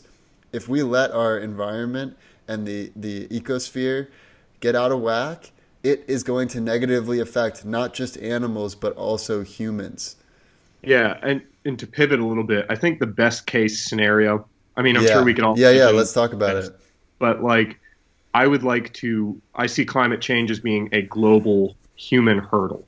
Like, we need to solve that issue, and I think it's the first one, um, or at least its character is ultimately geoengineering. Like, we've gotten to the point where there's enough carbon and methane in the atmosphere that it's trapping enough uh, heat that you know we are the climate's being impacted. Um, and the only way to, to reverse that is to switch to renewables or to a cleaner energy source, and then also somehow, I don't know, I'm not a scientist, but somehow deal with the gases and deal with the the already produced, uh, not symptoms but but causes. Um, Hopefully, that will lead us into a new era where we do move into geoengineering, where we can go to where we can where we as a species don't have all of our eggs in one basket on one rock and we're able to move to other rocks Yeah. and live successfully there and and i think to do so to get to the point where geoengineering is really uh, viable we really need to switch we need to reconsider and reevaluate our our values and the political economy that is based off of those values. So, do we want one that is constantly based off of voracious production? Right. Uh, GDP we- growth. You know, not Yeah. even just how much GDP, but how much more are we putting out there compared to last year? And Growth is that growth rate increasing? It's it's like when are we going to be satisfied? Exactly, growth isn't limitless. Like we need to figure out. It's incumbent on us before we even go out amongst the stars or whatever you want to say uh, to figure out how to actually create a society and, eco- and an economy that guarantees people's health and well-being, uh, but also make sure that we aren't going beyond what we can support. Yeah. And and that's very similar to my best case scenario as well, which is that I think as we look forward into how technology is changing, we don't need all of the infrastructure that ends up creating all of this pollution that we have today. We don't mm. need all of these highways. We don't need to dedicate something like 50% of our cities to cars, to roads. If we adopt more futuristic systems like Elon Musk's boring companies where we take to, we take advantage of three-dimensional space and go below ground or autonomous drones that can handle all the delivery in three in three-dimensional space above ground then we can basically get rid of all a large portion of the concrete that's currently on the wor- on the earth and replace it with trees vegetation allow some of the animals to come back and we can still have as you know as much production and everything that we have today but by using renewable energy sources and by bringing back trees and by going back to what earth was like before we you know screwed everything up then we it would be a much better world for everyone and much more sustainable and just much more pleasant world to live in Absolutely. Yeah, I definitely agree with you guys on that. I kind of took a different turn um, Okay. in my answer. So uh, mine was more in the context of what what will change politically right that right. you know that will be the so one thing that that we've talked about a lot is GDP growth. I think that's a terrible metric, and you know maybe there's GDP per capita, which is maybe a little bit better, but it still doesn't take into account the variance of how wealthy individuals are.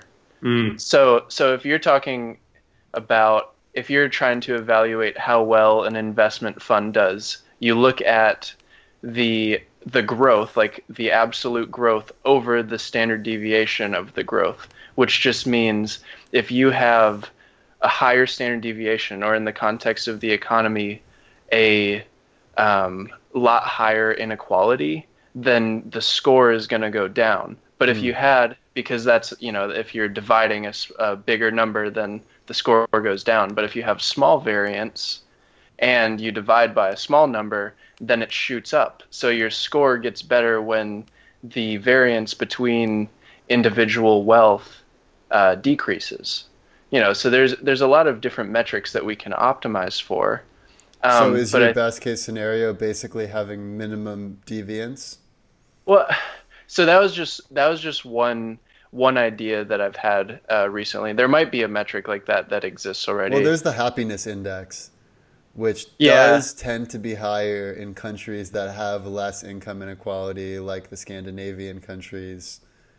Yeah, there's just a lot of. Um, I don't know if there's a lot of objectiveness that goes into like a happiness index. I would have to look at. I've I've heard of it. I've never actually seen what it entails. Well, it's just it's just based on feedback. So it's based on survey responses. Yeah. But, well, I think they also take into account things like the crime rate, things like the rate of pollution, and then mm. they also take into account, you know, just people's responses and you know life satisfaction um, yeah. and contentment. I, I like going on this track of what's the best case in the political world, like what yeah. good we see. Something I'm always harping on about is civic engagement, which sounds really lame, but so many people are not in a position where they can be civically engaged. Um, civic engagement I'll, I'll, I'll give you a secret is that most of politics comes down to people showing up. Um, like so many decisions are made because people don't show up, or so many decisions are come to because people just don't show up. And a lot of times people don't show up because I don't know, their kids are sick or they can't afford daycare or they need to cook or they are working three jobs, part time jobs, and they're trying to support a family. I mean, there are material conditions that lead to people not having the time to be engaged. Um, so I think a way to solve that is to guarantee people's ability to live comfortably um, food, medical care, shelter, yeah. child care, you know, the, what we should consider the basics. And then people can actually get civically engaged in groups and associations and can actually voice their interests for what is good policy.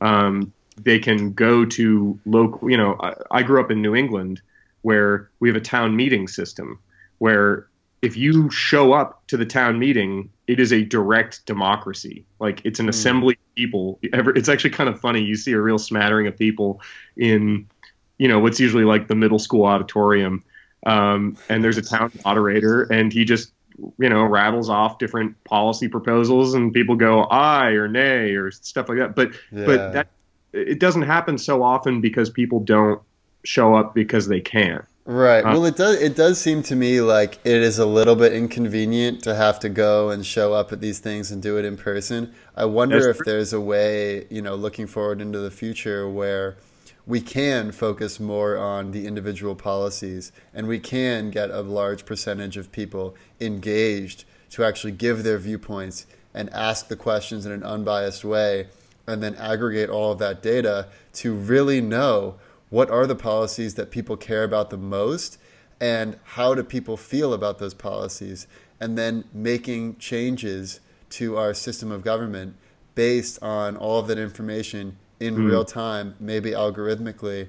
So I guess if I were to alter my best case scenario to be more in line with the system of politics, I would say if we can move to some system where every voter, every year, or Uh, I was maybe every single day we measure all of their different viewpoints and we aggregate that data and it feeds into the system and decisions are made right away. And we still have some old fashioned human input, like maybe some maybe people or maybe Congress votes on changes to the algorithm, but the algorithm itself kind of runs on its own. That's interesting.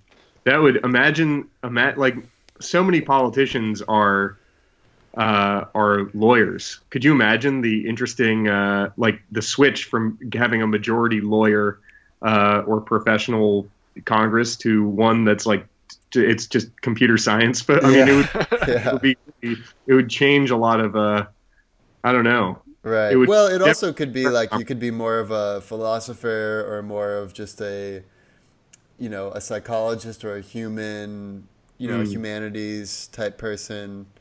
You might find a lot of, of classicists, like classics might be the most uh, more popular. yeah, treatment. Um, what um, what do you guys think about uh, government by sortition? This is a classical idea uh, by lot, where people are randomly chosen by lottery to fill specific uh, functions in government, uh, and they they act on those. What, what, what do you guys think That's about that? interesting. It's something. think Yeah, go ahead. It- I think something- it would be really. You would need to make sure that certain things are met, probably. Like you would have to meet some form of requirement before being put into the lottery. But I Mhm. think that somebody going in there that feels like they are totally unprepared is more likely to ask for help. Now, Yeah. you know, That's really There- interesting because that's actually Sam Harris had said in one of his podcasts that this is right before Trump got elected. He said, I would take a random American citizen over Trump precisely for the reason you just stated, Justin, which is that if you, most people, if they were chosen, they would recognize that they don't have all the information and that they should therefore depend on the experts. The most dangerous thing is to have someone who doesn't know what they're doing, but they're too confident and egotistical to ask for help from the experts. Mhm. Mhm. that kind Yeah. of leads. to But the but I agree, I part of- agree that, that with what you were saying about how we need to have we should have some minimum like qualified pool of candidates that would maybe be randomly chosen. Yeah, that kind of mean- leads to my second part of the best case scenario too. Similar to what you were saying, may, ins- maybe instead of an algorithm running, you know, all of the making all the decisions, maybe maybe it's more of a meritocracy, similar to what uh, Ray Dalio talks about, where certain people make. So let's say you're making a decision about climate. The people that are, let's say, more educated in law or something else will have less of a say over what happens because they don't know actually the details of what's going on. So so people have a changing influence depending on the topic that's being discussed. And I think that if we had kind of more, something like a council of elders rather than a single head in charge that that was actually making decisions about the country and they could, you know, get people that were actually experts in the various topics, we would have a lot better discussion and probably a lot better outcomes than what we do now. Uh, we would just need some sort of super contrarian to make things really different than they are now. But I think a lot we would have a lot of growing pains if we had a scenario like that. Yeah, I mean, uh, what it, it sounds like you're kind of describing like a technocracy where you have people that are experts in their fields, the ones making the decisions. The only problem, well, not the only problem. There are a few problems with it, but but and you know, I don't. It's uh, it's at some point those competing interests are going to conflict. So you might have someone who's an expert in uh, energy extraction, and you might have someone who's an expert in uh, in I don't know uh, climate science or whatever, and and they're going to come to conclusions that say this is what's best for our particular whatever whatever I'm representing. Yeah. Um, and then you do need to have an overarching person to say, okay, Right. okay, this need is more than the other ones. In fact, that's Yeah. that's pretty much what lobbyists do. Lobbyists represent a particular interest. Um, you know, like if you work for the Environmental Defense Fund, like you're going to be representing environmental interests. Yeah, I mean that's kind of how your cabinet should function. Also, is that I mean, but I love the Ray Dalio example because, you know, Ray Dalio basically he gives each of his employees a baseball card. And on that card are different stats of like how good someone is at problem solving versus you know interpersonal skills just dealing with people versus like whatever all the different stats are and based on any decision it's not like they just ask one person. So if you're making a climate decision they don't just ask the energy extraction expert or just the yeah. climate scientist. They get a group that's an energy extraction expert a climate scientist. Maybe they also get you know uh, a farmer or like whatever mm-hmm. it is. Yeah.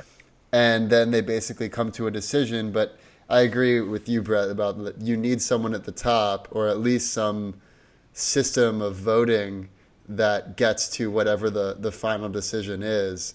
You know, sort of the head of head of state or maybe algorithm of state. Mm. yeah, I uh, it's I think it's tempting. I mean, it would be nice to be able to kind of take all of that decision responsibility and give it to an algorithm or a computer. But I, I ultimately think that it's best to leave people in charge of that because there are some things that we just can't account for yet. There's there's human cost to things. Um, humans need to be governed by other humans, you know, mm-hmm. because we understand ourselves best, uh, at least better than anything else. So, that's so far. There. So far, so far, certainly. Um, it's tough. We kind of already in theory, have this system where we have someone vetting the ideas. You know, like a lobbyist for the energy companies or whatever says this is great and it protects this many jobs and it increases GDP by this, and then the yeah. environment. Hey, this isn't great, and then it ultimately comes down to the politician who should be a an a a fair arbiter uh, yeah. to come up with policy, but that's short circuited because sometimes the lobbyists have access to uh, a large constituency and they can say, don't vote for this guy. He's not looking out for our interests. Or they can take a bunch of ad money or they can take a bunch of uh, donations and put them into a, a nonprofit that buys, you know, airtime to blast the politician. I mean, yeah, well, I think I think that is one of the biggest issues and biggest hurdles right now is that there are there's there's a benefit and a detriment to anything you do. So yeah. like let's take climate science for instance. The single greatest proposal or like the, proposal that ha- would have the most impact on climate science and actually creating a better environment across the world is if there were some sort of carbon tax, right? Because mm. right now it's a negative externality. There's no economic accounting for the fact that companies that pollute a lot are actually negatively affecting everyone else. So if we implemented a tax, then it would be economically aligned. So that all sounds great. It sounds like, yes, let's do it. Let's vote in the carbon tax and we'll be much better off. Our kids will be better off, our grandkids, our great grandkids. It'll be much better for humanity as a whole. But then on the other side, you say, well, you know what happens if you increase carbon tax? It's going to increase the price of oil. And you know who that's going to affect the most? It's going to affect people in economic hardship. It's going to yeah. affect the low, and that is true. I mean, it'll it will be a, a, detriment to people who really they, they can't afford to spend an extra two bucks a gallon on gas, or it's going to really hurt them. Maybe it'll even push them into homelessness, and that is a legitimate argument. But it's and it's really difficult to grapple with whether you whether you put more emphasis on people right now versus many more people farther down the line of history. A solution for both of those is just don't let certain interests uh, hold people hostage uh, by saying like, oh, they aren't going to be able to afford gas or afford. It's like, well, fine. If if if you're saying they won't be able to afford gas so that they can't go to their job to earn money so that they can buy food and shelter and all of the necessaries for life, then just provide those necessaries for life. Yeah. I mean, have the resources to do that. Why haven't we done that? And yes. it's because our status quo is not conducive to coming to that conclusion. Like there's a lot of channeling and maze and rationales right. that, that this, lead yeah, to. I think you hit the nail on the head. I mean, this overthinking of issues is one of the most prevalent problems right now.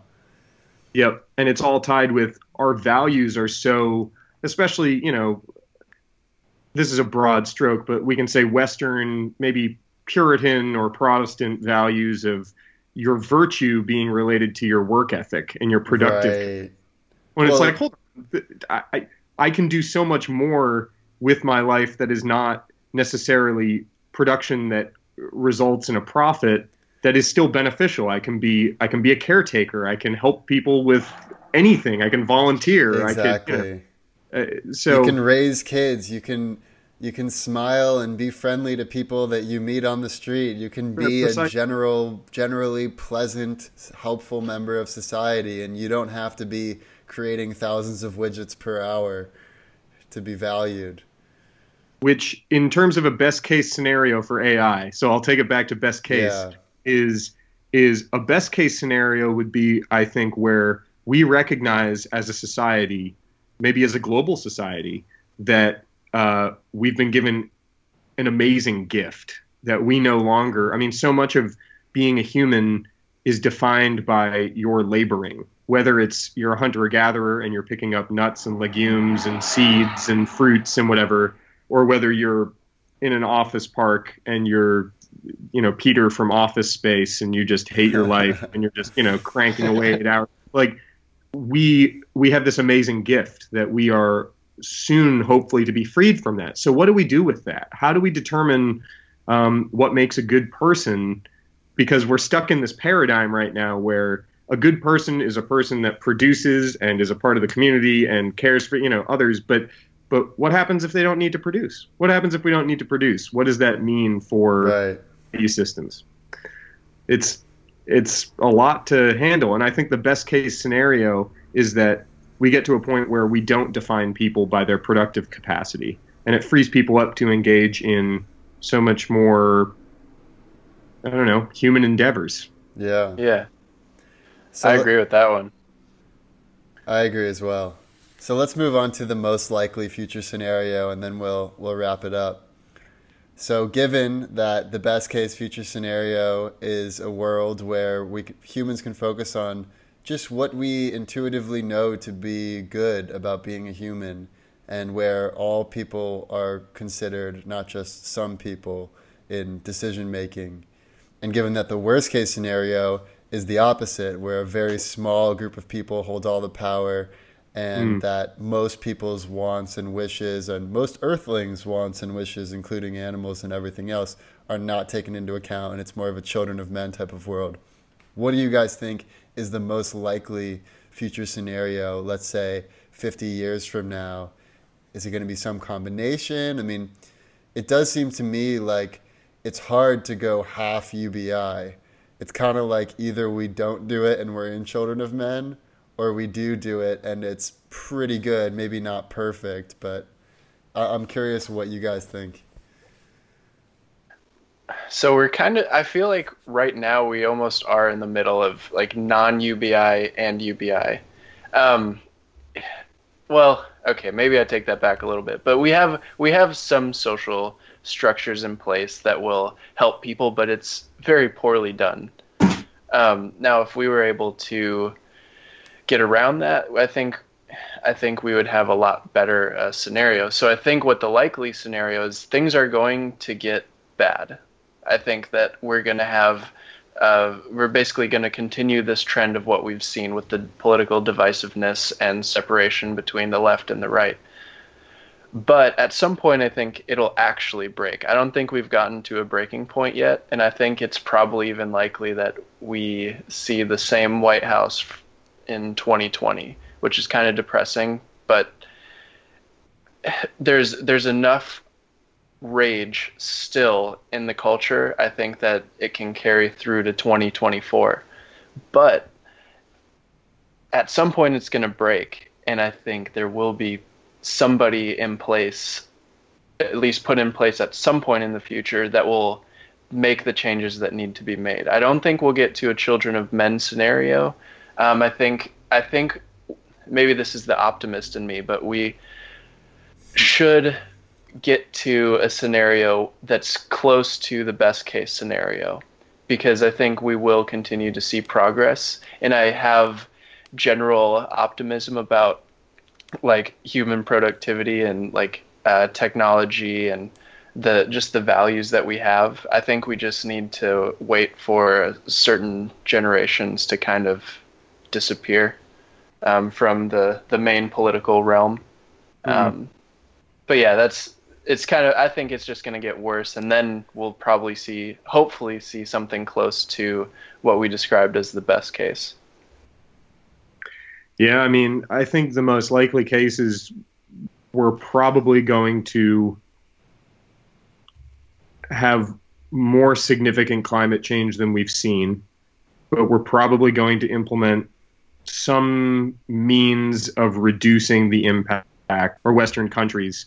Um, we're probably going to be much more insular. I think we've reached a point, unfortunately, you know, in the 90s or early 2000s where we really were a fully global community. And I think we still will be to an extent.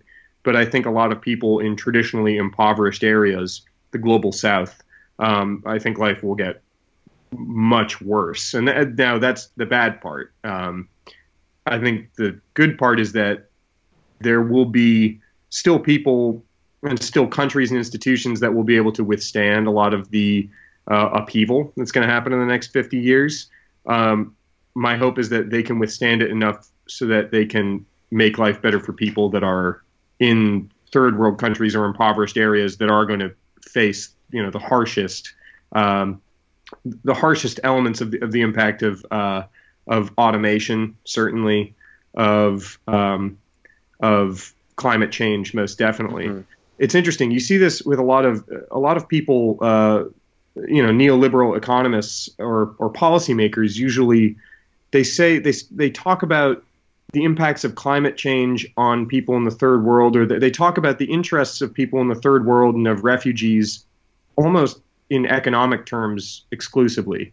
Like we need to accept refugees because our population is dwindling and we have people that are getting older and we need people to keep we need population growth to keep coming in. Um, we need it to increase more and more, but that ignores the entirely human element, which is that there are billions of people that are likely to, well, to die um, or to live just significantly worse lives. Um, that's probably the most likely.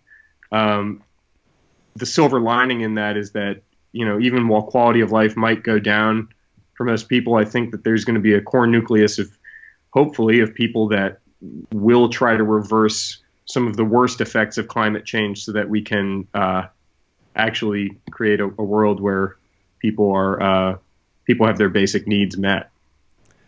Yeah, I feel that. I, I pretty much agree with both of you guys. I think we're going to go a bit deeper down the current rabbit hole of divisiveness and identity politics and fear and vitriol and vilification of the other and that that's going to take us so far and that it might even you know I, I could see it going even into part of the joblessness crisis from mm-hmm. automation mm-hmm. where it's like there's all this joblessness taking place but we're still blaming it on something else but at a certain point i believe that people are going to need to face reality.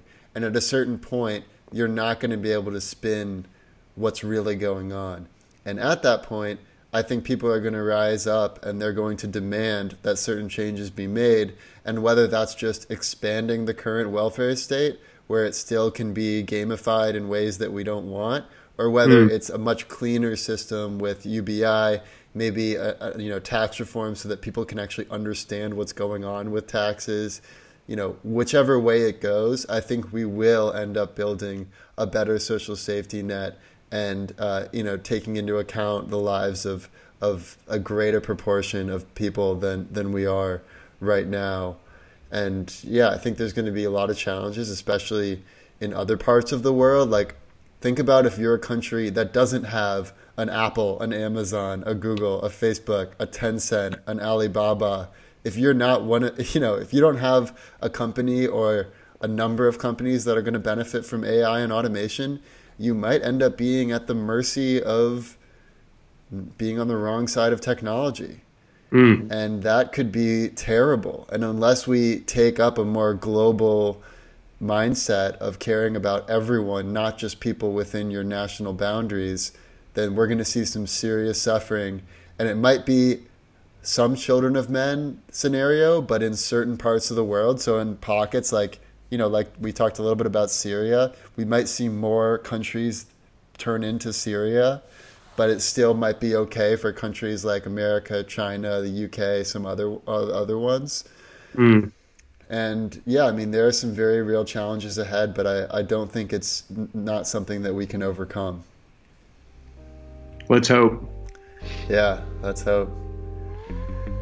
All right, cool. Well, thank you guys so much for this discussion, and thank you to everyone for listening. This has been the future of politics. Today is November 6th, Election Day. Go vote. I don't care what you vote for, but so long as you're civically engaged, like Brett has brought up as being so important. Go do it. Talk about do it. what has happened, what is currently All right. happening, and Take what care. will inevitably happen. The past, the present, and the future.